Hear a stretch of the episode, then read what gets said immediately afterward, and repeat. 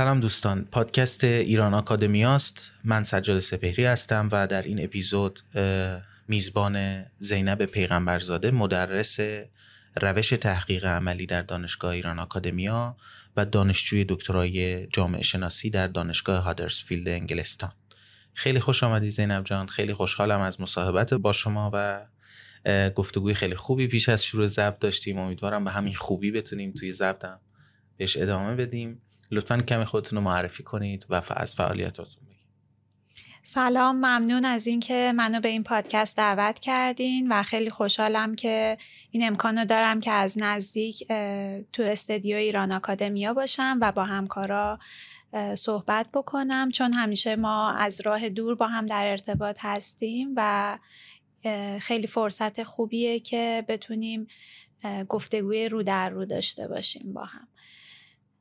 خب همطور که گفتین من تو حوزه جامعه شناسی تحصیل می‌کنم و به صورت مشخص تمرکزم روی جامعه شناسی جنسیته و توی این می‌تونم بگم حدود 17 سال گذشته که فعالیت اجتماعی کردم تو حوزه های مختلف. تمرکزم همیشه روی مباحث مرتبط با جنسیت و سکشوالیته بوده چه موقعی که تو ایران زندگی می کردم و تو زمینه بیشتر حقوق زنان و فمینیست فعالیت می کردم چه بعد از اون که خارج از ایران زندگی کردم و تمرکزم بیشتر رفت روی مباحث مرتبط با گرایش جنسی و سکشوالیته. تا اونجا که من می‌دونم شما از فعالان یک میلیون امضا بودید. و بعد کارتون رو با اصلا اکتیویسم شروع کردید و بعد وارد آکادمی شدید. چرا وارد آکادمی شدید؟ خب در واقع من وارد آکادمی شدم برای اینکه هم بتونم اکتیویست بهتری باشم و هم اینکه امکان فعالیت پیدا بکنم. یعنی من تحصیل دانشگاهی و اکتیویسم رو همزمان شروع کردم. خب منم مثل خیلی از هم نسلای خودم توی دوره اصلاحات نوجوان بودم و خیلی علاقه داشتم که وارد فعالیت های اجتماعی بشم برای اینکه تو تغییرات اجتماعی مشارکت داشته باشم و هم از خانواده هم می اومدم که خیلی فعالیت سیاسی اجتماعی توش مهم بود و به خاطر همینم تصمیم گرفتم که جامعه شناسی بخونم برای اینکه بتونم اکتیویستی باشم که درک بهتری از جامعه داره و بنابراین بهتر می‌تونه تغییر ایجاد بکنه. و بعد از اینکه وارد رشته جامعه شناسی شدم بیشتر از قبل علاقه من شدم به مباحث مرتبط با جنسیت و زمانی هم بود که جنبش زنان توی ایران یه دوره شکوفایی رو میگذروند و بعد از اینکه اصلاحات سیاسی به جایی نرسیده بود خیلی از فعالین اجتماعی علاقه من شده بودن که به مباحث اجتماعی بیشتر از قبل بپردازم بنابراین فضای خوبی بود فرصت خوبی برای من ایجاد شده بود که بتونم هم یاد بگیرم از فعالین نسلهای قبل و همین که مشارکت بکنم توی این حوزه. و بعد رفتم سوئد برای اینکه مطالعات اجتماعی جنسیت بخونم و اونجا بود که بیشتر امکان اینو پیدا کردم که در مورد گرایش جنسی، هویت جنسیتی و سکشوالیته هم بیشتر یاد بگیرم و همین که توی این حوزه بیشتر فعالیت بکنم. خیلی ممنون. برای من فرصت خیلی مختنمی بود همین که شما اومدید اینجا و با هم صحبت کردیم. فکر می‌کنم حدود یک و نیم ساعت است که ما دو ساعتی میشه که با هم صحبت می‌کنیم قبل از اینکه ضبط رو شروع بکنیم. و خب تا همین جای کار برای من خیلی آموزنده بوده. البته قدری هم تعادلمو به هم زده. ولی مایلم که بحثمون رو از اینجا شروع بکنیم که برخی از این مفاهیم رو که ازشون صحبت می‌کنیم مثل جنس جنسیت سکشوالیته و هویت جنسیتی. اینها رو تعریف بکنیم که درک و فهم مشترکی داشته باشیم هم برای ادامه بحثمون. من می‌دونم که خب شما تو زمینه های مختلفی فعالیت دارید که به همشون خواهیم پرداخت. به ویژه کلاسی که همین الان در جریان هست کلاس فمینیزم جنسیت و سکسوالیته که کلاسی است برگزار میشه توسط ایران آکادمیا در پلتفرم آکادمیکس که همچنان امکان ثبت نام درش هم هست. و به اون کلاس هم می‌پردازیم و اینکه به چه محتوایی اون کلاس می‌پردازه. در نتیجه ممنون میشم اگر که وارد تعریف این مفاهیم بشیم و از جنس شروع کنیم و یکی به یکی این ترم ها رو روشن کنیم که بتونیم به مراحل بعدی بریم. هدف از این بحث دقیقا همینه که ما درکی که داشتیم از جنس جنسیت سکشوالیته رو به چالش بکشیم و اون پیش زمینه های ذهنی که جامعه ایجاد کرده رو مورد پرسش قرار بدیم چون همه این مفاهیم یه مفاهیمی هستن که برساخت اجتماعی هن. یعنی تو طول زمان تغییر می‌کنن از جامعه به جامعه دیگه تغییر می‌کنن و اینکه چه گروهی در قدرته شکل میده به اینکه چطور ما این مفاهیم رو درک می‌کنیم اگر بخوایم در مورد سکشوالیته صحبت بکنیم. همونطور که گفتین جنبه های مختلفی داره. جنس معمولا به جنبه هایی که مرتبط با بیولوژی نسبت داده میشه و این نسبت دادن خیلی مهمه. اینجور نیست که یه واقعیتی بیرون از ذهن ما وجود داره به اسم فیزیولوژی یا جنبه های زیست شناختی جنس. بلکه درک ما از اون جنبه هاست که اهمیت داره. اینکه علم یا افرادی که قدرت رو تو جامعه بر عهده دارن به خاطر اینکه دانش در سلطه اوناست اونا چطور این رو تفسیر می‌کنن؟ بنابراین ما می‌بینیم که درک از جنس هم تغییر می‌کنه و اینکه ما چطور اون جنبه های فیزیولوژیک رو تفسیر می‌کنیم اون هم مدام تغییر می‌کنه. بنابراین جنس چیزی نیست که ما هستیم یا باهاش به دنیا میایم اون چیزیه که درکیه که ما از بدن خودمون و جنبه های بیولوژیک بدن خودمون داریم. بنابراین این اگر درست فهمیده باشم حرف شما این هست که دفینیشن یا تعریفی که ما ارائه میدیم از جنس به معنی تمایز بیولوژیک بین دو گونه نر و ماده فیلم سال در واقع این تمایزی است که دانش شکل گرفته با مشاهده واقعیت تعریف کرده یا به این موضوع نسبت داده به این واقعیت نسبت داده و نه خود واقعیت. وقتی یه بچه به دنیا میاد ما یه جنسی رو بهش نسبت میدیم بر اساس اینکه شکل اندام جنسیش چجوریه. ولی معمولا وقتی جنس تعریف میشه جنبه های دیگه هم داره. مثلا اندام تولید مثلی داخلی داریم اندام تولید مثلی بیرونی هست هورمون ها هستن و کروموزوم ها هستن که معمولا ما هیچ وقت کروموزوم کسی رو مورد بررسی قرار نمیدیم مگه اینکه شرایط ویژه‌ای قرار بگیره. یعنی حتی بر اساس اون تعریف مسلطی که علم پزشکی امروز داره. از جنس ما اون جنبه های مختلف جنس رو مورد بررسی قرار نمیدیم. فقط نگاه می‌کنیم به شکل اندام جنسی که قابل مشاهده است و بعد سعی می‌کنیم اینو تو دوگانه زن و مرد بگنجونیم و افرادی که تو اون دوگانه نمی گنجن بهشون اینترسکس یا میان جنسی گفته میشه رو تلاش میشه که با عملهای جراحی به یه نحوی توی اون دوتا کتگوری قرار بدن. برای اینکه تلاش علم اینه که مفاهیم رو و واقعیت های اجتماعی رو قابل درک بکنه ساده سازی بکنه برای اینکه هدف علم اینه که کنترل بکنه. و بنابراین وقتی که ما بتونیم این برچسب زن یا مرد دختر یا پسر رو بزنیم بنابراین بعدش می‌تونیم کلیشه های جنسیتی رو به اینا نسبت بدیم. یه سری نقش های جنسیتی رو ازشون توقع داشته باشیم یه سری انتظارهایی داشته باشیم که اونا به عنوان جنسیت تعریف میشه. اینکه ببخشید وسط صحبتتون چند تا گزاره مهم مطرح کردید؟ یکی اینکه هدف علم رو اینگونه تعریف کردید که هدف علم کنترل هست. یکی دیگه در واقع گفتید که آن کسانی که در قدرت هستن یا دانش رو در سلطه گرفتن تعیین کردن این تعاریف رو به نوعی شما دارید به تئوری های پست مدرنیستی مثل مثلا فوکو اشاره می‌کنید.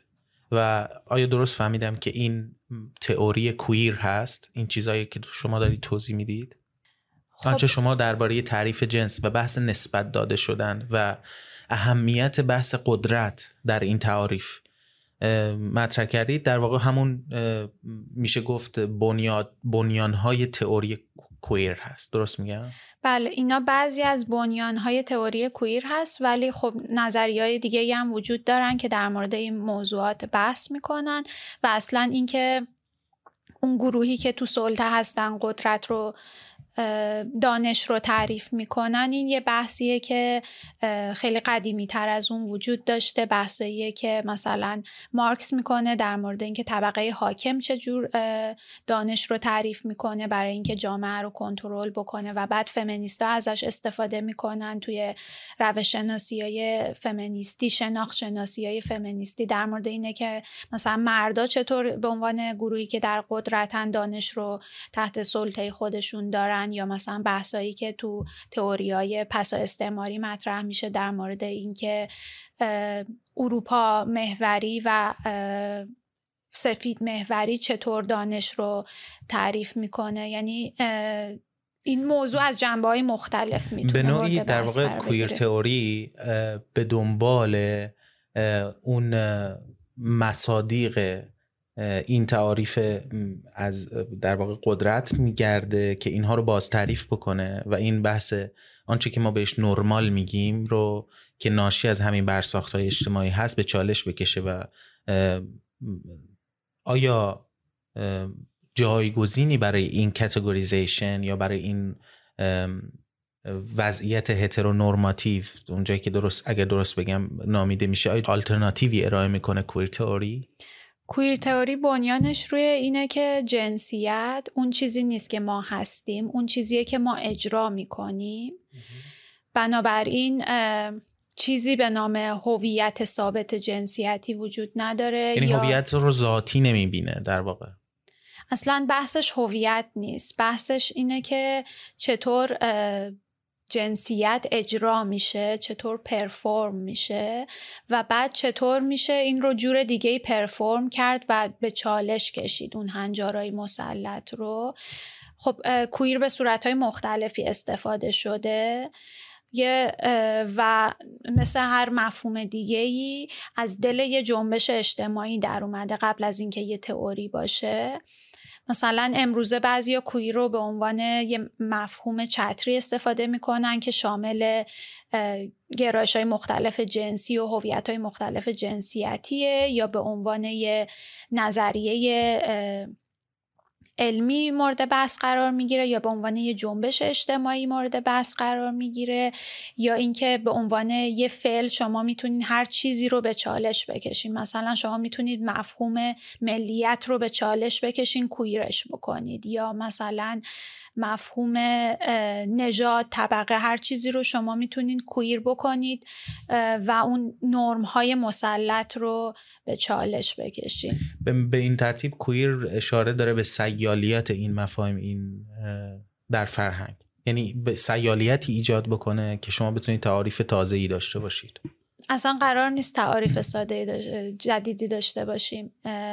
اصلا کویر ضد تعریفه اصلا تعریف کویر تئوری خودش چالش برانگیزه به خاطر اینکه کویر قراره که ضد نرم باشه ضد تعریف باشه.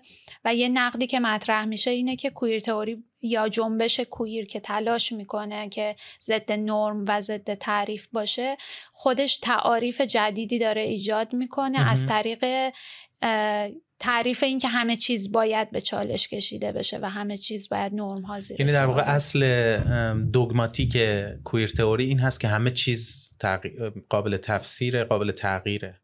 نه اصلا بحث اینه که همه چیز داره اجرا میشه. و همه چیز پرفورم میشه همه چیزا چیزی وجود نداره که مثلا هویت ما باشه یا یه واقعیتی بیرون از ذهن ما باشه. ما داریم جنسیت رو اجرا می‌کنیم. بسیار عالی. خب بریم به تعریف با, با همین در واقع بر هم مبنای همین تئوری تعریفی که از جنسیت ارائه میشه یا جندر چی هست؟ بنابراین. خب کویر تئوری که گفتیم ضد تعریفه ولی جنسیت رو به صورت کلی فمینیستا و توی نظریه های اجتماعی به عنوان اون جنبه های اجتماعی جنسیت تعریف می‌کنن. یعنی اون نقشای اجتماعی انتظارات اجتماعی کلیشه های اجتماعی هر جنبه ای از جنسیت که جامعه برای ما تعریف می‌کنه. به این ترتیب شما میگید که کویر تئوری چون ضد تعریف است. من اینو متوجه نمیشم راستش. متوجه نمیشم که وقتی که خب ما آیا این نامی هست که دیگران بر کویر تئوری گذاشتند و یا اینکه کویر تئوری واقعا یک چیز واقعی است. یعنی منظورم یک چیز علمی است. در دنیای آکادمیک چیزی تحت عنوان کویر تئوری داریم. بله خب مسلما خب. ما یه جنبش queer داریم و بعد academician ایی هستن توی دانشگاه که خودشون رو queer می‌دونن و بعد در مورد جنبه های مختلف نظریه queer نظریه, نظریه پردازی, می‌کنن. خب من اینجا اینجاست که دچار ابهام میشم که به محض اینکه شما یه تئوری دارید در نتیجه شما یه definition هایی برای برای واژه هایی که به کار می‌برید باید ارائه کرده باشید ممکنه این definition ها باز باشن یا تعریفی که شما ارائه می‌کنید تعریف نهایی یک چیزی نباشن. این قابل فهمه برای من. بنابراین متوجه نمیشم که وقتی میگید که جنسیت یا جندر رو کویر ضد تعریف هست ولی جنسیت رو به این معنا می‌گیره. نه من آیا... گفتم فمینیستا جنسیت آها. رو اینجور تعریف می‌کنن. خب کویر تئوری کویر تئوری میگه شما جنسیت رو اجرا می‌کنین.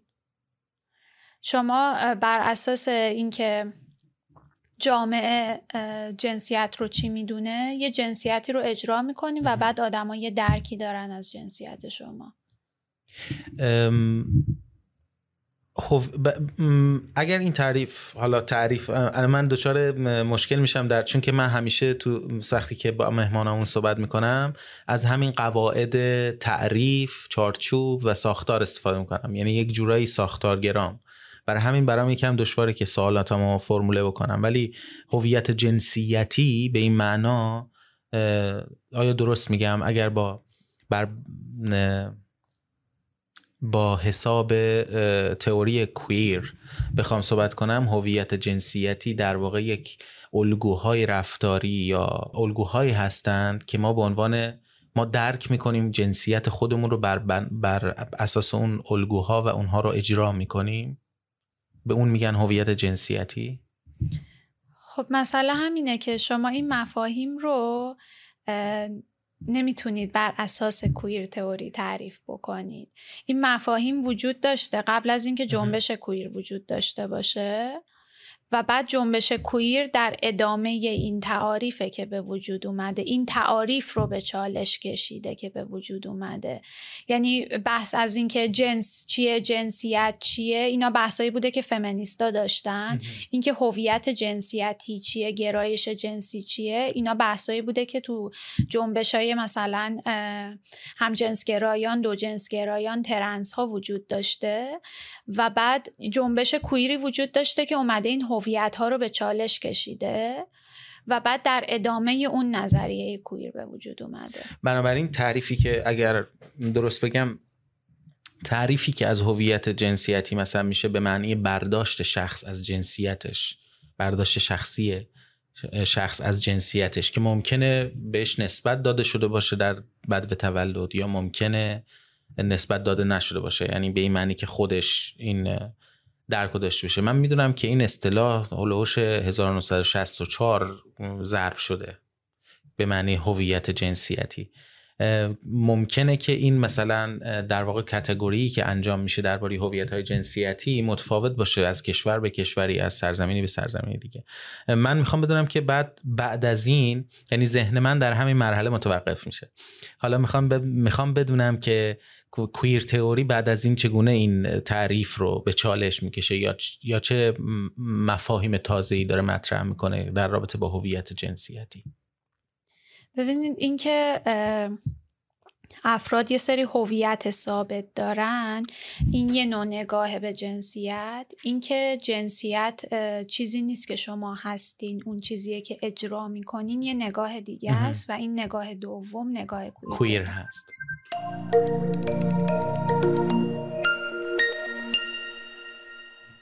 تعریف کلاسیک از هویت به معنی استمرار یا تداوم یک سری پترن ها در رفتار در بینش یا نگرش انسان صد به خودش این تعریف به چالش کشیده شده توسط کویر و میگه که این در واقع این این سیال هست در طول زمان تغییر می‌کنه ممکنه فردا عوض بشه.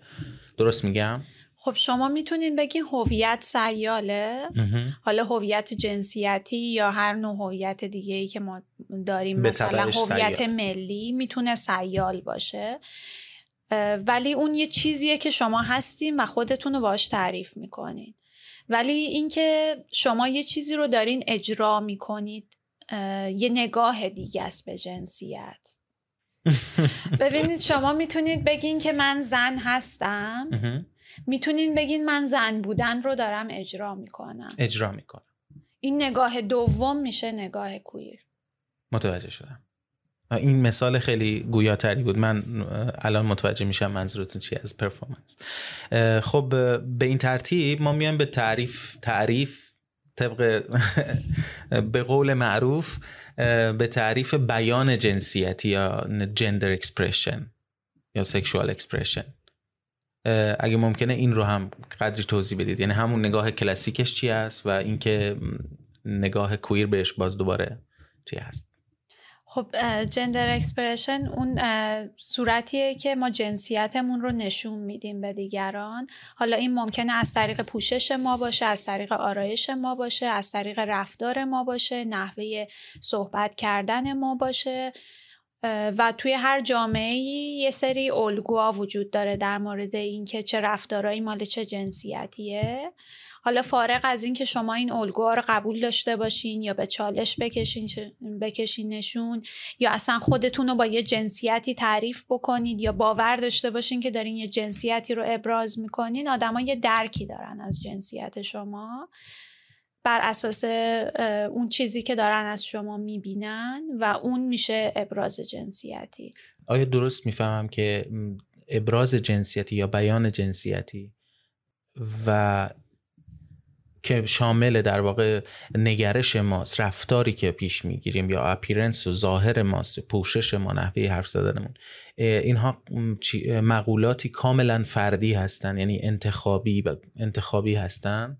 خب در واقع هیچ انتخابی وجود نداره توی به خاطر اینکه ما موجودات اجتماعی هستیم و از بچگی درونی میشه یه سری چیزا درونمون و بعد بر اساس دسترسی که داریم به منابع قدرت و بر اساس جایگاهی که داریم تو جامعه تو intersection تقاطع تبعیضای مختلفی که هر فردی می‌تونه تو جامعه تجربه بکنه ما یه درکی داریم و اون درک و جامعه شکل داده و بعد حالا بر اساس اون درک ما فکر می‌کنیم که داریم دست به یه سری انتخاب می‌زنیم. یه ایجنسی داریم که انتخاب بکنیم ولی اینکه چه انتخابایی رو اصلا وجود داره برای ما و چه گزینه هایی رو ما درک می‌کنیم و چه گزینه هایی در دسترس ماست اینا همه بستگی داره به اینکه توی چه شرایط اجتماعی زندگی می‌کنیم. یه نوع دترمینیزم توش هست. یعنی اینکه محیط بیرونی ماست که رفتارهای ما رو تعیین می‌کنه یا انتخابهای ما رو به ما القا می‌کنه به نوعی. درست میگم؟ ولی هنوز ما از این توضیح کویر از بیان جنسیتی هست. درسته؟ همونطور که گفتم اصلا کویر تئوری یه نوع درک دیگه ایه اصلا بحث در مورد اجراگریه. و شما اون موقع بیان نمی کنید اکسپرس نمی کنید شما پرفورم perform می کنید. درسته. پس چه چیزی تحت عنوان expression به معنی یک فعالیت مستقل از محیط بیرونی معنی پیدا نمی‌کنه تو این تئوری؟ ببینید مسئله مثلا که... فرض می‌کنیم من ذهنم در واقع اونجاها که پیچ می‌خوره من مطرح می‌کنم که درک بهتری پیدا بکنم. اونم این هست که مثلا مفهوم آزادی اراده یا مفهوم اختیار نسبی یا نسبی بودن مفهوم اختیار باز قابل فهم برای من. ولی این تعریفی این توضیحی که شما دادید راجع به این که چگونه رفتارهای ما یا انتخابهای ما به ما تلقین میشن یا ما تصور می‌کنیم که این انتخاب ماست نوعی دترمینیزم توش هست که میگه که این جبر محیطی است که ما درش قرار داریم و اون تقاطعی که درش قرار داریم میزانی از مشارکت در قدرت که ما به سهم ما شده در واقع قدرت رو در مرکز رفتار ما قرار میده و این قدرت بیرون از ما قرار گرفته ظاهرا. و این برای من قابل درک نیست که خب پس در نتیجه اون اراده آزاد چه می‌دونم اختیار و و بعد مسئولیت ناشی از اختیار و اینا رو چجور میشه توجیه کرد؟ من این برام یکم نامفهوم میشه. خب این بحث همیشه مطرح بوده که چقدر ایجنسی وجود داره و نظریه پردازهای مختلف در موردش صحبت می‌کنن که حالا که جامعه داره ما رو شکل میده ما چطور می‌تونیم جامعه رو به چالش بکشیم؟ و مثلا باتلر میگه ما می‌تونیم عمل تنانه واژگون کننده داشته باشیم. یعنی ما می‌تونیم اجراگری های جنسیتی رو به چالش بکشیم و اون اجراگری ما ایجنسی ماست و اون تغییریه که ما می‌تونیم با اون اجراگری متفاوتمون ایجاد بکنیم. یعنی این اجراگری ناشی از تصمیم مستقل ماست مستقل از شرایط بیرونی ماست. درسته؟ اینجا اون جاییه که شخص به معنی فردیت اهمیت پیدا می‌کنه. تصمیمش یا اجراش. یا نه همین اجرا هم باز ناشی از تعادل قدرت هست. دوباره در مورد اینکه gender expression چیه این دوباره یه بحث فمینیستی intersectional بود. بحث queer theory نبود. اصلا اینکه SOGI چیه؟ sexual orientation gender identity چیه؟ SOGIESC چیه؟ sexual orientation gender identity and gender expression اینا چیه؟ اینا اصلا مفاهیمی که شما خارج از کویر تئوری داریم بحثشون می‌کنید تو کویر تئوری اینجوری دستبندی نمی‌کنن. شما دارین یه چیزی رو اجرا می‌کنید ولی این مفاهیمی که ما داریم در موردش صحبت می‌کنیم در مورد اینه که شما چطور خودتون رو درک می‌کنین شما چطور خودتون رو ابراز می‌کنین اینا دو تا گفتمان متفاوتن در مورد جنسیت خب نکات خیلی جالبی مطرح شد. شاید خوب باشه بپرزیم به تاریخچه همین این مقوله بندی ها که متوجه شیم یکم بیشتر که این چه تاریخچه ای سپری کرده که به اینجا رسیده و مخصوصا بپرزیم و برسیم به اینکه تو ایران این مفاهیم چگونه شکل گرفتن چگونه مورد قضاوت قرار گرفتن چگونه کامیونیکیت شدن. خب درک ما از اینکه جنس چیه جنسیت چیه گرایش جنسی چیه هویت جنسیتی چیه اینا تو طول تاریخ خیلی تغییر کرده. و تو جوامع مختلف هم خیلی متفاوت بوده و به صورت مشخص گرایش جنسی یه مفهوم مدرنه که با علم مدرن روانشناسی و پزشکیه که به وجود میاد. ما تو جوامع پیشا مدرن رفتارای جنسی داریم. و قرایز جنسی داریم کشش جنسی داریم که حالا اینا توی یه سری جوامع ممکنه اشکال خاصیش جرم انگاری شده باشه مجازات بشه یا مقدس تلقی بشه یا جامعه تشویقش بکنه. ولی علم مدرن و به صورت مشخص روانشناسی مدرن تلاش می‌کنه که افراد رو دستبندی بکنه. همونطور که گفتیم کارکرد علم کنترل جامعه است و اشکال خاصی از سکشوالیته رو به عنوان بیماری جنسی به عنوان انحراف جنسی طبقه بندی کرده مخصوصا تو قرن 19 هم و اونجاست که ما مفهوم گرایش جنسی رو باهاش مواجه میشیم. ببخشید گرایش جنسی میشه ترم انگلیسیش هم بگید که سکشوال اورینتیشن که داریم اینجا ازش صحبت گرایش به معنی سوگیری در واقع. گرایش به معنی کشش. و ما وقتی داریم در مورد گرایش جنسی صحبت می‌کنیم در واقع داریم از یه جنبش مدرن صحبت می‌کنیم که در مقابل اون نگاه بیمار انگارانه پتولوژایز کردن به گرایش جنسی به وجود اومده. فکر می‌کنم اونجا... تا حول و حوش 1990 این موضوع ادامه داشته توی حتی توی قلم روی علم. که برخی بیمار انگاری می‌کردن. این برخی از همین محققان پژوهشگران و حتی کارهای امپریکالی می‌کردن که ثابت بکنند که مثلا شخص هموسکشوال مثلا پسر هموسکشوال به دلیل مشکلاتش با پدر به این به سمت گرایش به هم جنس سوق داده شده و این این رو در واقع می‌خواستن آسیب شناسی بکنن. و انتقادی که بهشون میشه این هست که به جای اینکه به دنبال علت بگردند پیامدهای در واقع همجنسگرایی رو به عنوان علل همجنسگرایی معرفی کردن که این باعث شده که یک افسانه علمی شکل بگیره پیرامون هویت های دیگر جنسیتی که باعث میشه که قضاوتی بیمار انگارانه نسبت به اونا بشه. خب بحث هویت جنسیتی با گرایش جنسی دو تا موضوع متفاوتن که الان بهشون می‌رسیم. ولی همونطور که گفتین این نگاه نگاه بیمار انگارانه به بعضی از رفتارهای جنسی یا بعضی از کشش های جنسی خیلی طول کشید تا تغییر بکنه و مثل هر تغییر اجتماعی دیگه در نتیجه جنبش های اجتماعی به وجود اومد. جنبش اجتماعی که توی یه سری از کشورها شکل گرفت مخصوصا توی کشورهای غربی و همجنسگرایان مخصوصا توی این جنبش ها اومدن خودشون رو هویت یابی کردن به عنوان گی. واژه هموسکشوال واژه‌ای بود که برای بیمار تلقی کردن افراد به کار می‌رفت.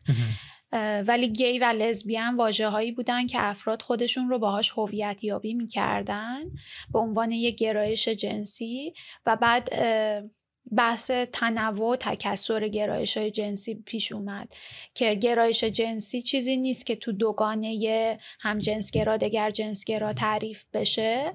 علم روانشناسی دو جنس گرایی رو هم به عنوان یه بیماری تلقی می کرد ولی دو جنس گرایی هم به عنوان یه گرایش جنسی مطرح شد و بعد اینکه بیشتر از دو تا جنس چون وجود داره بنابراین همه جنس گرایی هم می‌تونه وجود داشته باشه چند جنس گرایی هم می‌تونه وجود داشته باشه و شما مثلا کشش عاطفیتون می‌تونه با کشش جنسیتون متفاوت. باشه.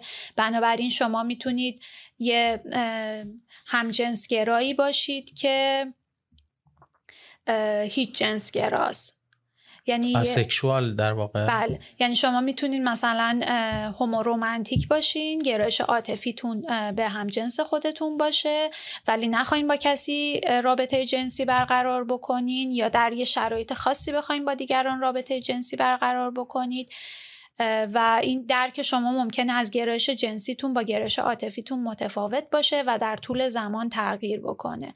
بنابراین اون چیزی که مهم میشه تو تعریف گرایش جنسی اینه که اصلا شما کی هستین هویت جنسیتیتون چیه خودتون رو چطور می‌بینید و اونم یه مفهوم سیاله می‌تونه تو طول زمان تغییر بکنه. و هرچی درک ما از جنسیت پیچیده تر میشه هویت های جنسیتی متنوع تری هم اسامی مختلفی پیدا می‌کنن. ما می‌تونیم این تنوع رو بهتر توضیح بدیم با این اسامی که براشون استفاده می‌کنیم.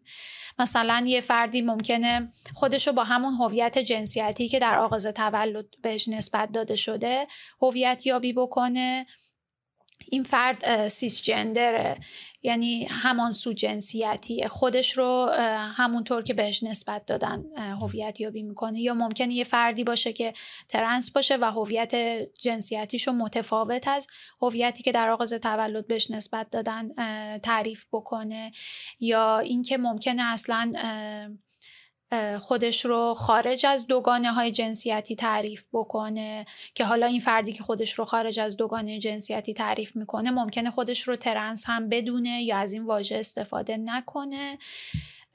و میشه گفت به تعداد آدما هویت های جنسیتی مختلف وجود داره و گرایش های جنسی مختلف وجود داره. خیلی جالبه.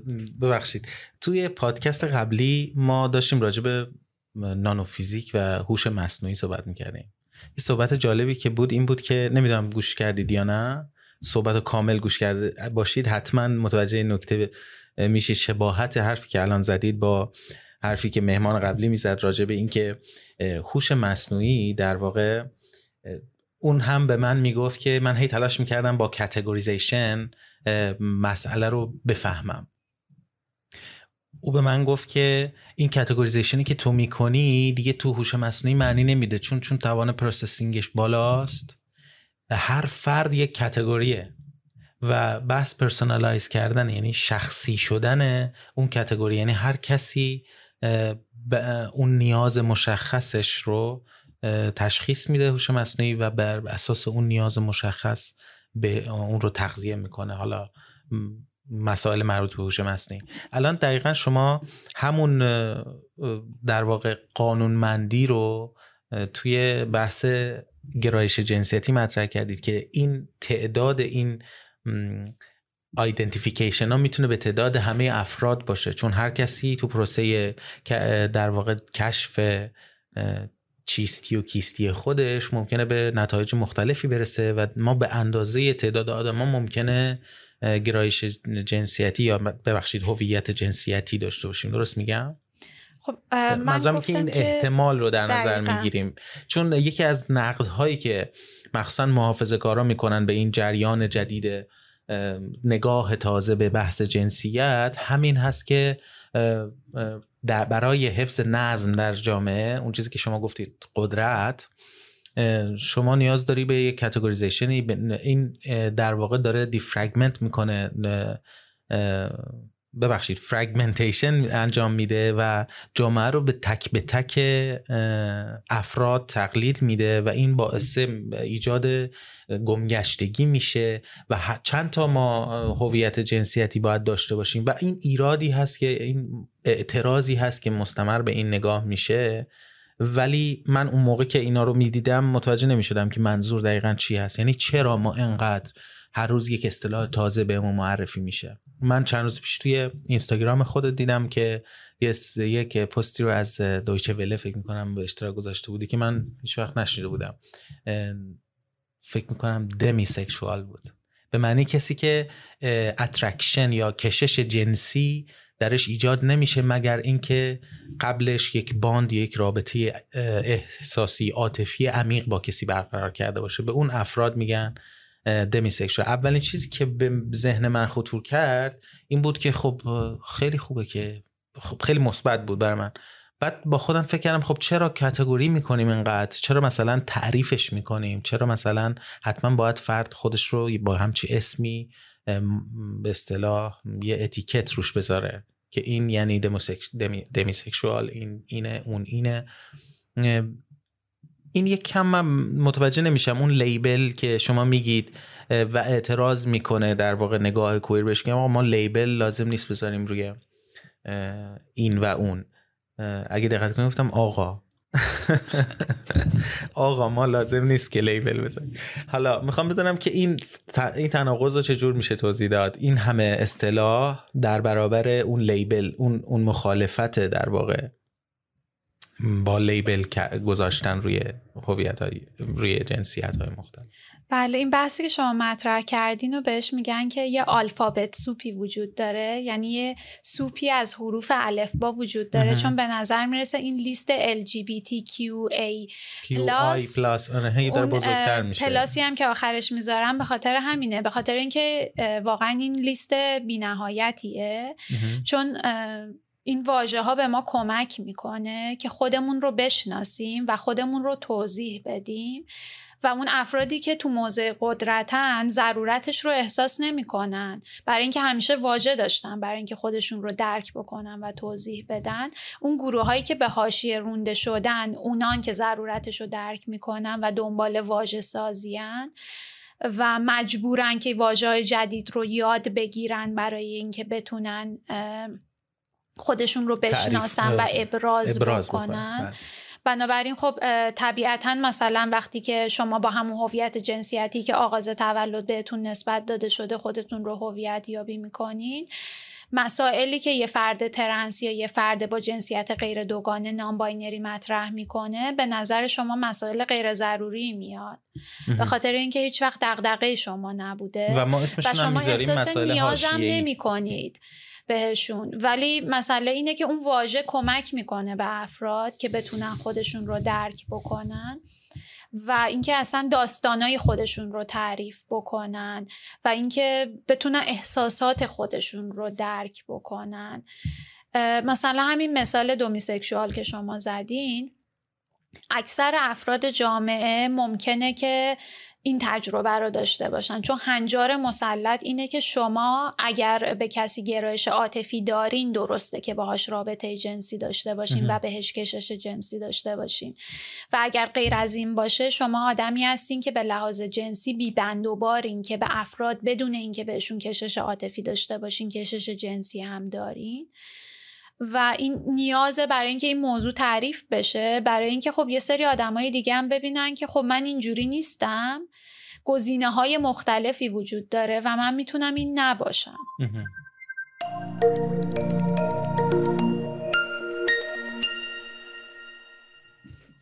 در کلاس فمینیزم جنسیت و سکسوالیته شما به چه مباحثی می‌پردازید؟ آیا این صحبت هایی که تا الان کردیم بخشی از اون کلاس رو شامل میشن؟ مباحث کلاس رو یا مباحث کلاس گسترده تر از این هستن؟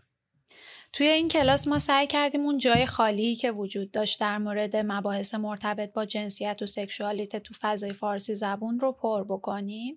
چون داخل ایران همینطور که می‌دونید خب دانشگاه ها این امکان رو ندارن که در مورد یه سری از مسائل تحقیق بکنن یا یه سری منابع امکان انتشار ندارن. و خارج از ایران هم ما هیچ وقت هیچ کورس منسجمی نداشتیم در مورد این موضوع. بنابراین ما شروع می‌کنیم از این صحبت می‌کنیم که اصلا فمینیسم به عنوان یه جنبش اجتماعی که نابرابری های جنسیتی رو به چالش می‌کشه چیه؟ چه تنوعی وجود داره توی دیدگاه های مختلف فمینیستی؟ اینکه چطور توضیح میدن نابرابری اجتماعی رو و چه راه حلایی پیشنهاد می‌کنن برای تغییر شرایط اجتماعی؟ چه جنبه های مختلفی از نابرابری اجتماعی رو علاوه بر جنسیت دخیل می‌دونن توی نابرابری های جنسیتی. و بعد در مورد مردانگی صحبت می‌کنیم به عنوان یه حوزه مطالعاتی که در ادامه مطالعات جنسیت که قبلا تمرکزش بیشتر روی زنان بود حالا مردانگی رو به عنوان یه برساخت اجتماعی مورد تحلیل قرار میده. و بعد در مورد تاریخ سکشوالیته صحبت می‌کنیم که درک ما از سکشوالیته چطور تو طول تاریخ تغییر کرده همین مباحثی که الان بهش پرداختیم و بعد در مورد کویر تئوری و نقدایی که از جنبه های مختلف بهش شده صحبت می‌کنیم و بعد در جلسه آخر در مورد این صحبت می‌کنیم که چه تحقیقات مختلفی میشه انجام داد بر اساس این نظری های مختلفی که مورد بحث قرار گرفته و چند نفر از پژوهشگران در مورد تحقیقاتی که در مورد ایران یا جوامع فارسی زبان دیگه مثلا افغانستان انجام دادن صحبت می‌کنن و ما امیدواریم که این مجموعه کورس کمک بکنه به دانشجوها برای اینکه درک عمیقتری از جنس جنسیت سکشوالیته تو زندگی روزمره پیدا بکنن و بتونن این مباحث رو تحلیل بکنن و بهتر درک بکنن. خیلی ممنون. من مایلم اضافه بکنم که این کلاس 23 مدرس داره که تو زمینه های مختلف تخصص دارن و به از زوایای مختلف این موضوعاتی که شما اشاره کردید می‌پردازن. خب شما طراح و هماهنگ کننده کلاس بودید. و تصویر کلی از این کلاس دادید که فکر می‌کنم هفته الان که صحبت می‌کنیم هفته سوم این کلاس داره برگزار میشه. و خب خیلی استقبال خوبی هم ازش شده که واقعا برای من خیلی جالب و هیجان انگیز بود که خیلی ازش استقبال شد مخصوصا از کلاس حقوق بشر که اولین کلاس بود درست میگم؟ اولین کلاس بود که آکادمی سکس برگزار کرد. خیلی استقبال شد. حقوق کودکان و الان واقعا من خیلی خوشحالم که به این مبحث پرداخته میشه چون شخصا خودم به عنوان یک مخاطب این کلاس احساس نیاز می‌کردم برای آشنایی بیشتر با این تئوری ها با با انواع و در واقع با طیف و اون spectrum ی که وجود داره درباره گرایشات جنسی و هویت های جنسی. سوال دیگری که قرار بود بهش بپردازیم درک از سکشوالیته در ایران بود و وضعیتی که در ایران این موضوع داره. تا الان یک بحث خیلی عام کردیم اگر بپردازیم کمی به ایران و اون در واقع پترن ها الگوهای فرهنگی مذهبی که در که تاثیر می‌ذارن روی درک ما از این موضوع و اینکه چه فعالیت هایی در این رابطه انجام شده و چه کنش هایی انجام شده و چه تغییراتی بوده کمی صحبت کنیم. خب همونطور که گفتم تو جوامع پیشا مدرن یه سری بحث وجود داشته در مورد غریزه جنسی چه عمل جنسی مجازه چه عمل جنسی غیر مجازه حالا به لحاظ دینی یا فرهنگی و چی قابل مجازاته و چی توسط جامعه تشویق میشه. و ولی گفتیم که علم مدرن میاد دسته بندی می‌کنه. آدما رو بر اساس گرایش های جنسیشون بر اساس کشش های جنسیشون و بهشون برچسب بیمار می‌زنه اگر با اون دیدگاه مسلط فاصله داشته باشن. و خب این گفتمان روانپزشکی روانشناسی مدرن وارد ایران هم شده و بر اساس اون فرهنگ ما رو شکل داده قوانین ما رو شکل داده و همونطور که توی جوامع مثل کشور اروپای غربی یا آمریکای شمالی جنبش های شکل گرفته در اعتراض به این نگاه. توی ایران هم ما جنبشی داشتیم که قبل از انقلاب خیلی فعال نبوده ولی بعد از انقلاب به صورت مشخص از دهه 1990 به بعده که ما می‌تونیم از یه جنبش LGBT یا جنبش اون زمان بیشتر می‌تونیم بگیم جنبش همجنسگرایان و ترنس ها صحبت بکنیم. نشریاتی که شکل می‌گیرن گروه هایی که شکل می‌گیرن و به تدریج فضای مجازی این امکان رو به افراد میده که بتونن به صورت گسترده تر در مورد این موضوع صحبت بکنن هم خودشون رو ابراز بکنن هم اینکه اعتراضات اجتماعی رو ارگنایز بکنن و از اون طرف داخل ایران گروه های شکل می‌گیرن که به صورت زیرزمینی فعالیت می‌کنن و اون نکته که تو ایران خیلی مهمه بحث قانونی شدن عمل تایید جنسیته. بر اساس حالا تفسیری که وجود داشته و نگاهی که وجود داشته فتوای خمینی این امکان رو داده به ایران که خب ایران یکی از تنها کشورهایی با اکثریت مسلمونه که عمل تایید جنسیت توش قانونیه. و بعد از تایلند هم دومین رتبه عمل تایید جنسیت تو دنیا رو داره و این مهمه که در نظر بگیریم تایلند کشوریه که افراد برای انجام عمل تایید جنسیت اونجا میرن. یعنی آمار عمل تایید جنسیت تو ایران آمار نسبتا بالاییه توی دنیا. و خیلی بحث هست در مورد اینکه این عملهای جنسی، تایید جنسیت که انجام میشن تا چه اندازه افراد توشون آزادی دارن تا چه اندازه فشارهای اجتماعی ممکنه اونا رو ببره به این سمت. که خودشون رو توی یکی از این دوگانه موجود تعریف بکنن بله و اینکه تا چه اندازه ممکنه یه سروایویال استراتژی باشه یه راهی باشه برای زنده موندن برای اینکه منحرف تلقی نشین و بعضی از افراد ممکنه وارد این پروسه بشن ولی هیچ وقت این پروسه رو اون اندازه ای که قانون ازشون می‌خواد ادامه ندن و اوراق هویتیشون رو جنسیتشون رو توش تغییر ندن. تو کشورهای مختلف هم قوانین خیلی مختلفی وجود داره در مورد این موضوع.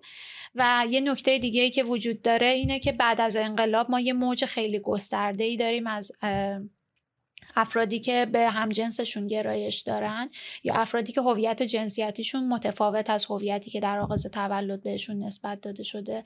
هویت یابی می‌کنن خودشون رو که اینا مجبور میشن از ایران خارج بشن یا مهاجرت بکنن یا پناهنده بشن.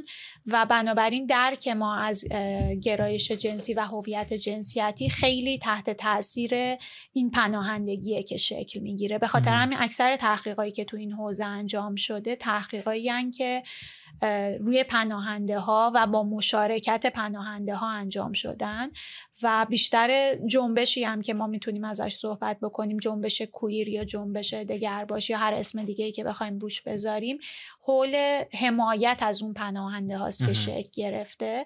بنابراین اون درک دوگانه ای که ما داریم مثلا از گرایش جنسی که همه افراد یا دگر جنس گراهن یا هم جنس گراهن خیلی تحت تاثیر این پروسه پناهندگیه که تلاشش برای اینه که هم جنس گرای واقعی رو تو گیومه می‌ذارم واقعی رو که لیاقت اینو داره که مورد حمایت قرار بگیره از طرف کشورهای پناهنده پذیر کشف بکنه بنابراین به این درک از گرایش جنسی شکل می‌گیره که آدما یا هم جنسگران یا دگر جنسگرا و هر کسی که گرایش جنسی دیگه ای داره داره دروغ میگه داره وانمود می‌کنه دنبال اینه که از منافعی که وجود داره استفاده, استفاده. بکنه یا اینکه با دیگران داره وارد رابطه میشه به خاطر اینکه جنس متفاوت از خودش در دسترسش نیست. این درک خیلی دو جنس گرا ستیز و دو جنس حراسی که ما داریم این درک خیلی هومونورماتیو یا همجنسگرا هنجاری که ما داریم مختص جامعه ایران نیست ولی به صورت خیلی مشخص توی جامعه ایران خیلی تحت تاثیر این فرایند پناهندگیه.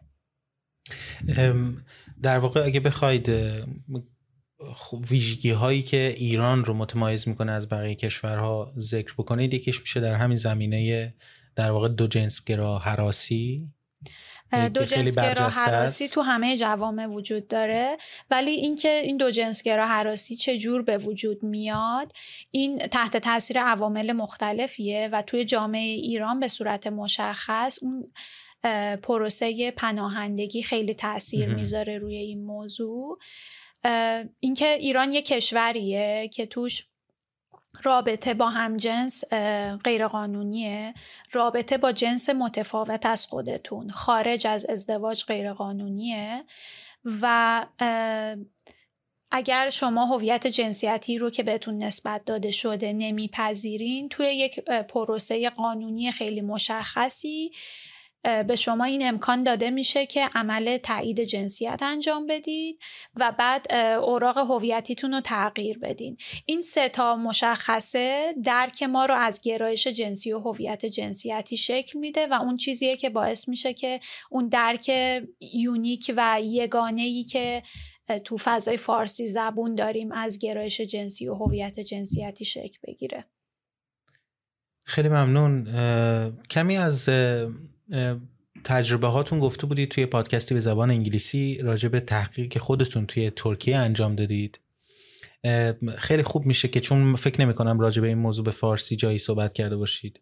اگر کردید لطفا بگید ولی اگر که راجع به اون صحبت کنیم خیلی ممنون میشم. با توجه که خودتون مدرس روش تحقیق عملی هستید حتما که می‌تونه تجربه ارزشمندی باشه. خب همونطور که گفتم اکثر تحقیقایی که انجام شده در مورد ایرانیان یا فارسی زبان ها در مورد گرایش جنسی و هویت جنسیتیشون در مورد پناهجوها و مهاجرا انجام شده و به صورت مشخص معمولا اینا تو ترکیه انجام شده. چون ترکیه جاییه که هم افرادی که گرایش جنسی و هویت جنسیتی متفاوتی از هنجارهای مسلط جامعه دارن توش قابل دسترسن و هم این حس رو حس امنیت رو دارن که در موردش صحبت بکنن و هم این حس رو دارن که ممکنه که صحبت کردن در مورد این موضوع کمک بکنه بهشون تو پروسه پناهندگی یا مهاجرتشون. بنابراین خیلی تحقیق شده در مورد این موضوع هم تحقیقات دانشگاهی و هم تحقیقایی که سازمان های حقوق بشری انجام دادن و هم رسانه های مختلف. رسانه های تصویری صوتی نوشتاری در مورد این موضوع خیلی تولید محتوا کردم ولی اون چیزی که توجه من رو جلب کرد این بود که دو جنسگراها یا افرادی که به بیشتر از یه جنس و جنسیت گرایش دارن حالا فارغ از اینکه خودشون خودشون رو چجوری هویت یابی بکنن. bisexual بدونن خودشون رو pansexual بدونن polysexual بدونن یا اصلا هیچ label ی رو استفاده چون چند تا اصطلاح پشت سرم به کار بردید. pansexual به معنی همه, همه جنس گرایی است و polysexual چند جنس گرایی؟ چند جنس گرایی یعنی poly به معنی محدوده. به معنی محدود به کار میره ولی pan به معنی نامشخصه. درسته؟ بله. ولی خب حالا اینکه شما این مفاهیم رو چه جور تعریف بکنید باز به خودتون بستگی داره. آره. مثلا دو جنس گرایی رو خیلی ها اینجور تعریف می‌کنن که گرایش به جنسیتیه که شبیه خودتونه و جنسیتیه که متفاوت از خودتونه. ولی شما اگه خودتون رو identify کرده باشید به non-binary در نتیجه نمی‌تونیم بگیم به جنسیت مثل خودتون. چرا شما می‌تونید به non-binary های دیگه گرایش داشته باشین؟ آها بعد بعد وقتی میگیم دو جنس گرا در نتیجه شما چجوری تعریف می‌کنید اینو؟ خب میگم تعریف خیلی مختلفی وجود داره از دو جنس گرایی یه تعریف اینه که گرایش به زن و مرده. این تعریف قدیمیه. ولی اونجوری که الان اکثر فعالین این حوزه خودشون رو تعریف می‌کنن تعریفیه که رابین اوکس استفاده کرده اکتیویست و پژوهشگر آمریکاییه که میگه من خودم رو دو جنسگرا می‌دونم. برای اینکه این قابلیت رو تو خودم می‌بینم که به صورت عاطفی و یا جنسی به بیشتر از یه جنس و جنسیت گرایش داشته باشم. نه لزوما به یک اندازه و نه لزوما همزمان. ولی خب خیلی از افراد ممکنه که بگن که دو اشاره داره به اینکه جنسیت فقط دو تاست و بنابراین نخوان که از این واژه استفاده بکنن. بعضیا ممکنه همزمان بیشتر از یه واژه استفاده بکنن. مثلا تحقیقات مختلفی هست نشون میده که افرادی که خودشون رو همه جنسگرا تعریف می‌کنن ممکنه توی یه سری از موقعیت ها خودشون رو دو جنسگرا تعریف بکنن. برای اینکه می‌دونن که توضیح همه جنسگرایی برای مخاطب ممکنه که آسون نباشه درکش و افراد ممکنه که خودشون رو همزمان هم دو جنسگرا بدونن هم همه جنسگرا بدونن هم کویر بدونن یا ممکنه بعضی از افراد همه جنسگرا دوست نداشته باشن که کسی اونا رو دو جنسگرا خطاب بکنه. همونطور که گفتم به تعداد افراد می‌تونه گرایش جنسی وجود داشته باشه و هر کدوم از این افراد می‌تونن درک خودشون رو از این واژه ها داشته باشن. خیلی خوب بود. ببخشید که از مسیر یکم منحرف شدیم. خواستم یکم توضیح بیشتری راجبش بشنویم. داشتم می‌گفتم که من دیدم که توی این تحقیقایی که در مورد ایران و فارسی زبون ها انجام شده همیشه تمرکز بوده روی همجنسگرایان و ترنس ها و بیشتر هم روی همجنسگرایان مرد. برای اینکه این گروهی بودن که بیشتر در دسترس بودن. و توی این تحقیقات حتی دیدم که این نگاه دو جنسگرا ستیزی وجود داره. کلیشه هایی وجود داره در مورد دو جنسگراها که خیانتکارن یا فقط دنبال لذت جنسی هن و اینا از زبون افرادی که توی تحقیق شرکت کردن تکرار شده بدون اینکه مورد سوال قرار بگیره و به صورت کریتیکالی مورد بحث قرار بگیره. ولی این موضوع چرا برای من مهم بود؟ برای اینکه من به عنوان یه فعال مسائل دو گرایان داشتم سعی می کردم در مورد دو جنسگرایی تو فضای فارسی زبون صحبت بکنم ولی می‌دیدم که صحبت کردن در مورد این موضوع خیلی سخته و وقتی از افراد دعوت می کردیم که در مورد داستانهای خودشون صحبت بکنن مطرح کردن این داستانا براشون سخت بود و بعد بعضیاشون به این دلیل براشون سخت بود که قبلا پناهنده بودن یا هنوز تو پروسه پناهندگی بودن و درکشون این بود که به عنوان یه دو جنسگرا شانس کمتری تو پروسه پناهندگی دارن.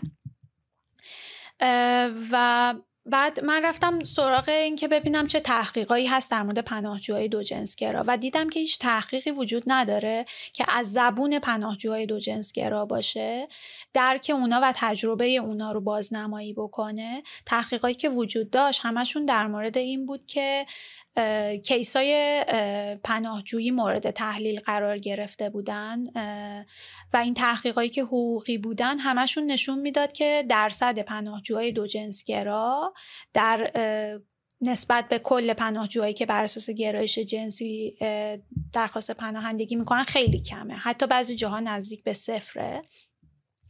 و بعد شانس اینا هم کمتره تو فرایند پناهندگی. و بعد یه سری تحلیلایی وجود داشت در مورد اینکه چرا این پناهجوهای دو جنسگرا دیده نمیشن توی این آمارا. آیا پناهجوهای دو جنسگرا اصلا درخواست پناهندگی نمی‌کنن؟ آیا به خاطر اینه که کمتر در معرض آزار قرار دارن؟ یا اینکه اصلا اینا تو آمارا گم میشن برای اینکه خودشون رو جور دیگه ای معرفی می‌کنن؟ و از اون طرف یه جنبش دو جنسگرایان وجود داشت که توضیح می‌داد که به پناهجوها توصیه میشه از طرف وکیلاشون از طرف پناهجوهای دیگه حتی از طرف کسایی که تو اداره مهاجرت یا سازمان ملل کار می‌کنن که به عنوان دو جنسگرا درخواست پناهندگی نکنن چون شانسشون میاد پایین. خب من دیدم که در مورد پناهجوهای دو جنسگرا تحقیق وجود نداره که از زبان اونا باشه و تجربه اونا باشه و در مورد ایرانیای دو جنسگرا هم تحقیق وجود نداره. و منم مثل خیلی از پژوهشگرای دیگه رفتم ترکیه سراغ پناهجوهای دو جنسگرای ایرانی. و با وجود اینکه من به عنوان یه فعال حقوق دو جنسگرایان شناخته شده بودم خیلی ارتباطات گسترده ای داشتم با افرادی که تو این حوزه کار می‌کردن هم ایرانیا و هم های ترک و غیر از اون کسای دیگه که تو حوزه بین المللی کار می‌کنن. ولی بازم پیدا کردن این پناهجوها برای من خیلی سخت بود. به خاطر اینکه حتی اگر به من اعتماد می‌کردن اینکه اعتماد بکنن تجربهشون رو بگن براشون سخت بود. با وجود اینکه من تلاش می‌کردم که اگر می‌خوان بتونم هویتشون رو پنهان بکنم جنبه های مختلف تجربیاتشون رو و موقعیت اجتماعیشون رو تغییر بدم یا حذف بکنم برای اینکه قابل شناسایی نباشن. ولی یه پناهجو دو جنسگرایی که توی ترکیه زندگی می‌کنه خیلی موقعیت آسیب پذیری داره. کلا پناهجوی ایرانی توی ترکیه خیلی موقعیت آسیب پذیری دارن. برای اینکه هیچ حمایت اجتماعی ازشون نمیشه. و من می‌خوام برگردم به بحثی که توی یکی از پادکست های قبلی شما داشتین در مورد هوموساکر بحثی که سیما شاخساری می‌کنه در مورد پناهجوهای LGBT ایرانی توی ترکیه و کلا پناهجوهای ایرانی توی ترکیه اینه که توی ترکیه اینا استیتلسن بله. به هیچ دولتی وابسته نیستن و هر کمکی که دریافت می‌کنن حقشون تلقی نمیشه یه خیریه که ممکنه دریافت بکنن و تو موقعیتی هستن که جونشون ارزش نداره به عنوان یک انسان ارزش ندارن شهروند نیستن و بنابراین مورد حمایت نیستن. و حالا پناهجویی که علاوه بر اینکه پناهجوی ایرانی تو ترکیه LGBT هم هست به طور مضاعف به صورت مضاعف تحت تبعیضه به خاطر اینکه معمولا خانواده‌اش هم تردش کردن جامعه ترکیه ازش حمایت نمی‌کنه ایرانیا ازش حمایت نمی‌کنن پناهجوهای دیگه ازش حمایت نمی‌کنن. حالا پناهجویی که دو جنس گراه داخل همون کامیونیتی LGBT هم مورد تبعیضه و, و خودش هم ناچاره که پنهان کنه که آره علاوه بر اینکه دیگران بهش فشار میارن حتی برگردیم به اون بحثی که در مورد واژه ها داشتیم. ممکنه حتی واژه نداشته باشه برای توصیف خودش. چون هیچ وقت هیچ اطلاعاتی در مورد اینکه شما می‌تونید خارج از دوگانه دیگر جنسگرا یا هم جنسگرا هویت گرایش جنسی دیگه ای باشین داشته باشین دریافت نکرده. و ضمن اینکه شما برای اینکه بتونید واژه‌ای اطلاق بکنید به این نیاز به ابرازگری دارید نیاز به بیان دارید تا اینکه به این نتیجه ای برسید. و وقتی این فرصت وجود نداره طبعا تو مراحل اولیه این خفه شده و در نتیجه ممکنه شخص نتونه حتی واژه‌ای پیدا کنه برای بیان خودش. دقیقا. و اینجاست که گفتن داستانا مهمه. بنابراین تمرکز من روی این بود که چطور داستان دو جنسگرای ایرانی بودن غیر قابل بیانه و اگه بیان بشه چطور قابل فهم نیست. برای اینکه ما می‌تونیم داستانایی رو بگیم که قبلا شنیدیمشون. اون داستانایی که مسلطن تو جامعه شکل میدن به اینکه ما چطور خودمون داستان خودمون رو درک می‌کنیم و چطور بیانش می‌کنیم و بر اساس مخاطبمون ما می‌تونیم داستانمون رو بیان بکنیم. پروسه پناهندگی پروسه که شما بارها و بارها باید داستان خودتون رو بگین. به همه افرادی که توی اون پروسه قدرت دارن. چون اونایی که قدرت دارنن که منابع رو کنترل می‌کنن. بنابراین شما برای اینکه به اون منابع محدودی که خیری هم هست و حق شما تلقی نمیشه شما ممکنه که لایقش شناخته بشین دسترسی پیدا بکنین. باید پناهجوهای دیگه شما رو بپذیرن. کسایی که توی این فرایند به عنوان فعال هستن شما رو بپذیرن. خیریه های مختلف شما رو بپذیره. سازمان ملل شما رو بپذیره. دولت ترکیه بپذیره چون ترکیه یه کشوریه که شما به عنوان پناهنده موقت توش زندگی می‌کنین. اون کشوری که برای بازسکان در نظر گرفته شده شما رو بپذیره. شما مدام باید داستان خودتون رو بگین. به یه نحوی که برای اینا هم قابل فهم باشه هم قابل قبول باشه. و خب توی این پروسه به شما توصیه میشه که نگین دو جنس گرایین. برای اینکه این تلقی وجود داره که شانس شما میاد پایین. برای اینکه اون دو جنس ستیزی بین همه این مخاطبا وجود داره یه چیز مشترکه. بنابراین شما حتی اگه بدونین که دو جنس گرایین اگه واژه داشته باشین براش اگه این داستان رو قبلا از کسی شنیده باشین باز یاد می‌گیرین که این داستان رو تعریف نکنین. و هرچی این داستان کمتر گفته بشه غیر قابل گفتن تر میشه چون دیگران نمیشنونش برای اینکه بتونن داستان خودشون رو درک بکنن و بعد بر اساسش داستان خودشون رو تعریف کنن.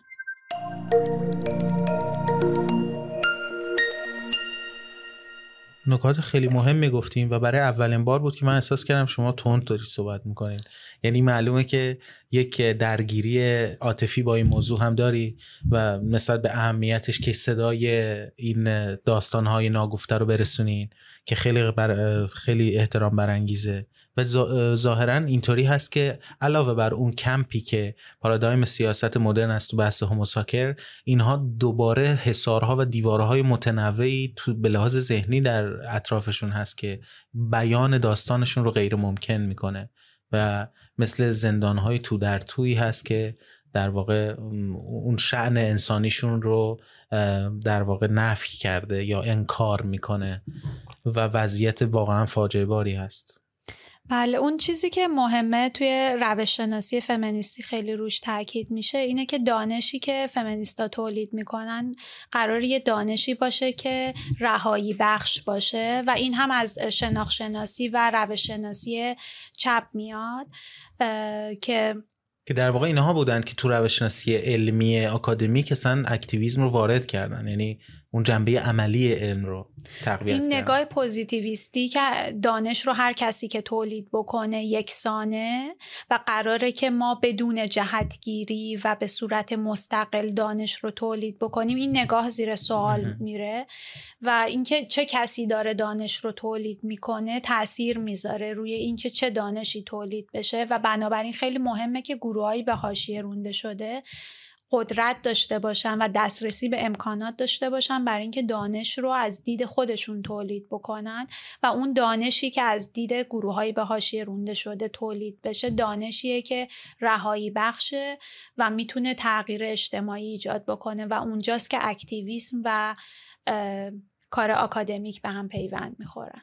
خب اونجاست جایی که شما در واقع اکتیویزم خودتون رو در واقع با کار آکادمیتون پیوند می‌دید و خوبه که همینجا کمی بپردازیم به اون کارهایی که انجام می‌دید برای ایجاد همین دانش برای گستراندنش برای اینکه به گوش دیگران برسه ادوکیت کردن یا آموزش دادن به در واقع کسانی که نسبت به این موضوع بی اطلاع هستن. شما فعالیت های مختلفی می‌کنید. سایت های مختلفی وجود داره سازمان هایی هستن که شما درشون فعالیت می‌کنید. اگر ممکنه کمی راجع به اونها هم توضیح بدید و یک به یک اونها رو معرفی بکنید.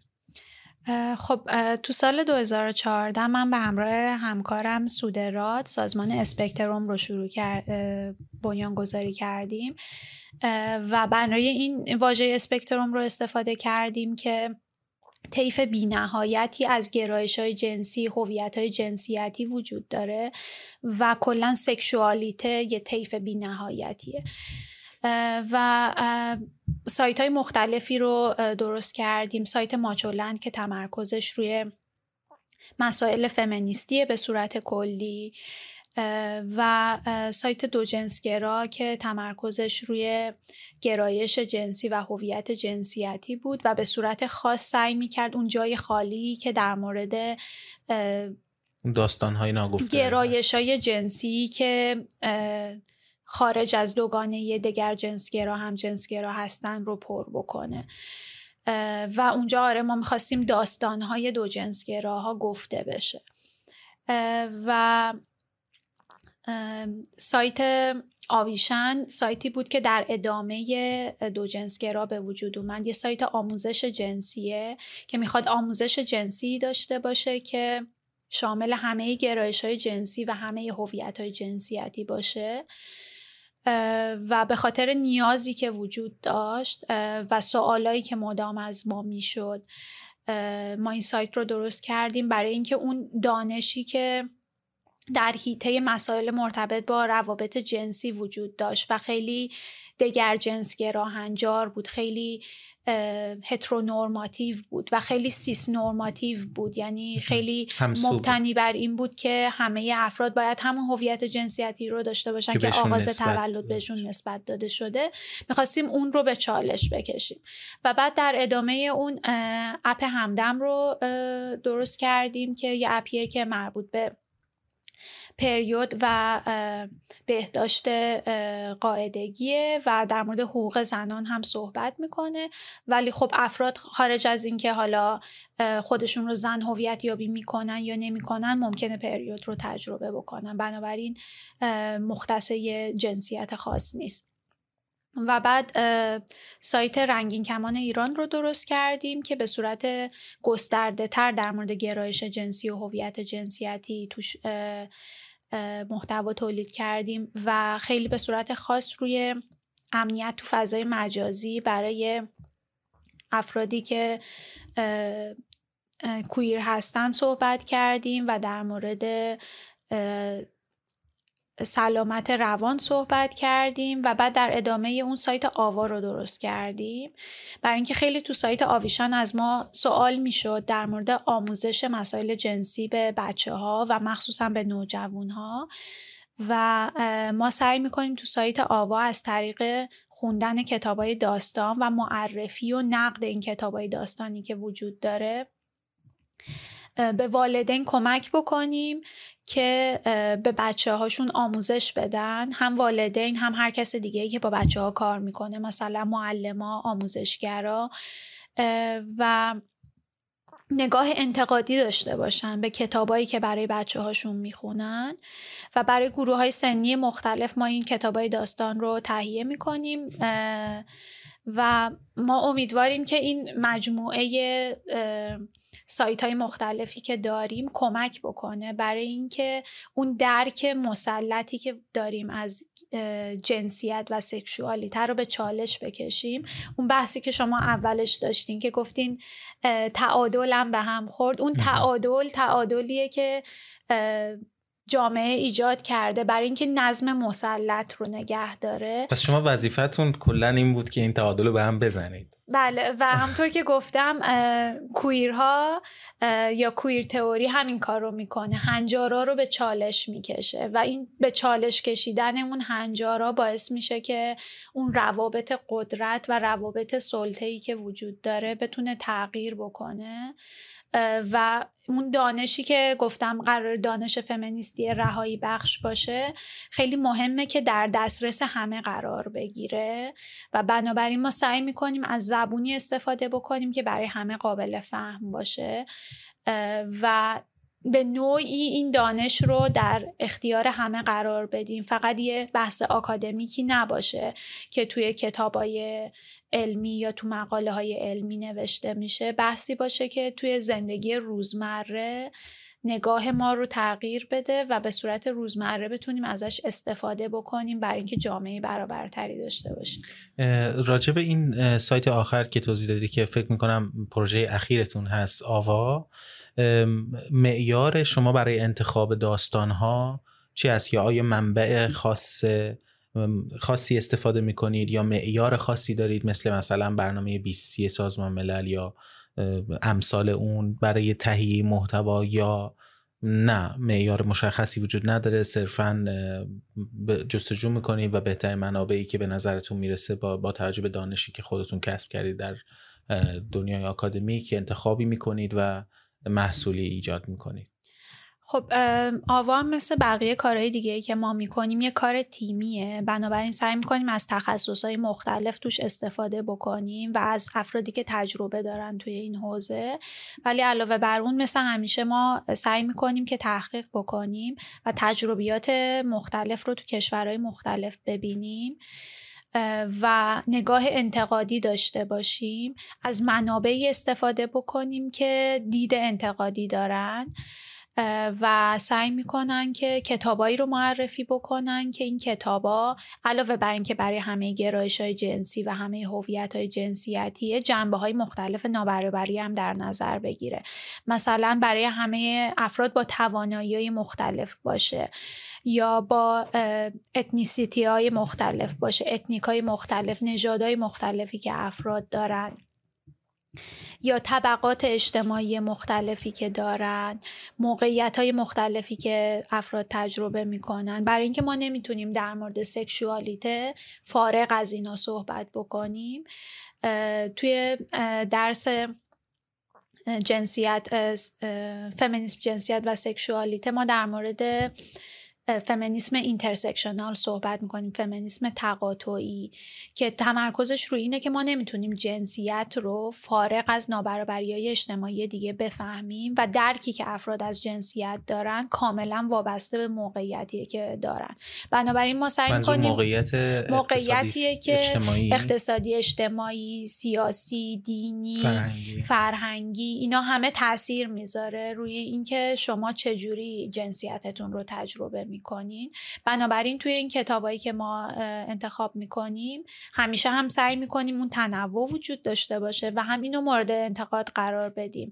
اگر مثلا کتابی هست که فقط در مورد افراد سفید پوسته اگه کتابی هست که فقط در مورد افرادیه که بدنشون نوع خاصیه در مورد یا توانایی ذهنیشون فقط نوع خاصیه اینا رو مورد انتقاد قرار میدیم.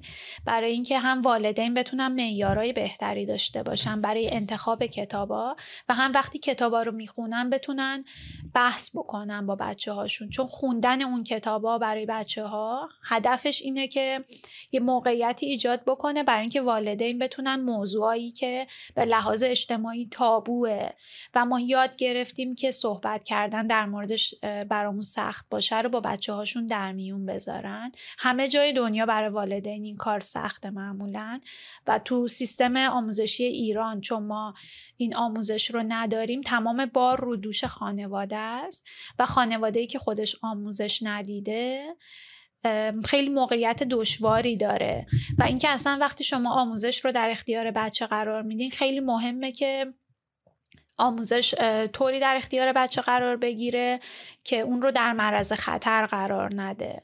بچه بدونه که از چه واجه هایی می‌تونه کجا استفاده بکنه در مورد چه چیزهایی می‌تونه صحبت بکنه تو شرایط اجتماعی ایران که خیلی چیزا هم تابوه هم غیر قانونیه و اینا موضوعاییه که همین ما هست که شما همیشه یک کلیپی ایجاد می‌کنید برای برای والدین که اول ببینن آیا این داستان رو مناسب می‌دونن که در اختیار فرزندشون قرار بدن و بعد بتونن.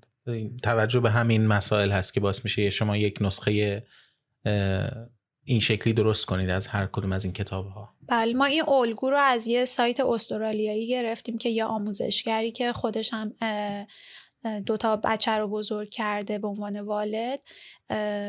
استفاده می‌کنه و دیدیم که این خیلی کمک می‌کنه. به خاطر اینکه درسته که این کتابا گروه بندی سنی دارن برای یه گروه سنی خاصی نوشته شدن ولی توی یه جامعه دیگه ای نوشته شدن و شرایط بچه ها با هم متفاوته. بنابراین والدین یا آموزشگرا خودشون می‌تونن بر اساس شرایط ویژه اون بچه تصمیم بگیرن که آیا اون کتاب مناسب هست برای بچه. و بعد بر اساس شرایط زندگی خودشون آیا خودشون صلاح می‌دونن که بچهشون اون کتاب رو بخونه و بعد چه سوالایی تو ذهن بچه ایجاد میشه و اونا چقدر آمادگی دارن برای اینکه اون سوالات رو پاسخ بدن؟ یعنی آموزش بچه ها همیشه پیش نیازش آموزش خود بزرگتراست برای اینکه خودشون بتونن اون تابوهای اجتماعی رو که درونی کردن رو به چالش بکشن و بعد از اونه که می‌تونن با بچه هاشون وارد گفتگو بشن. خیلی ممنون زینب جان. پر از ایده ها و فکرهای تازه بود. این صحبتمون برای من خیلی خوشحالم. مفتخرم که با از نزدیک آشنا میشم. بعد از مدت ها آشنایی و همکاری در ایران آکادمیا ممنونم از صحبت هایی که کردی و پاسخ های بسیار دقیق و روشنت. سوالات زیادی داشتم ولی فکر می‌کنم اینجا بهترین نقطه است که بعد از توضیح آوا این گفتگومون رو به پایان ببریم. امیدوارم فرصت دیگه ای بشه. که بتونیم باز در این باره صحبت کنیم و من بهتر موضوعات رو فهمیده باشم و بتونم عمیقتر وارد صحبت بشم و سوالای بهتری مطرح کنم. خیلی ممنون از سوالات خوبی که پرسیدین و این فرصتی که ایجاد کردین برای اینکه من بتونم دوباره در مورد این موضوعات فکر کنم و صحبت بکنم و جمعبندی بکنم. همیشه این صحبت ها کمک می‌کنه به ما که درک بهتری از ایده های خودمون داشته باشیم. مرسی واقعا. و یه تجربه و اون هم این که چون توی زبان ما من خودم شخصا آشنایی زیادی نداشتم با این واژه ها با شیوه سخن گفتن درباره موضوع. اون رو خیلی دشوار یافتم. این خیلی سخت بود این پادکست و این اپیزود برای من که بتونم درست صحبت کنم. نمی‌دونم چقدر موفق شدم. و جالب اینجاست که هر وقت که شروع به صحبت کردن می‌کنید تازه متوجه میشید که چه پترن ها چه الگوهای ذهنی وجود دارن و چه بسا خودمون ازشون بیخبر باشیم. که شیوه خیلی خوبی هست که هرچی بیشتر این گفتگوها انجام بشن هرچی بیشتر راجع به این موضوعات سخن گفته بشه و هرچی بیشتر خودمون رو ادوکیت کنیم آموزش بدیم و بهتر بفهمیم.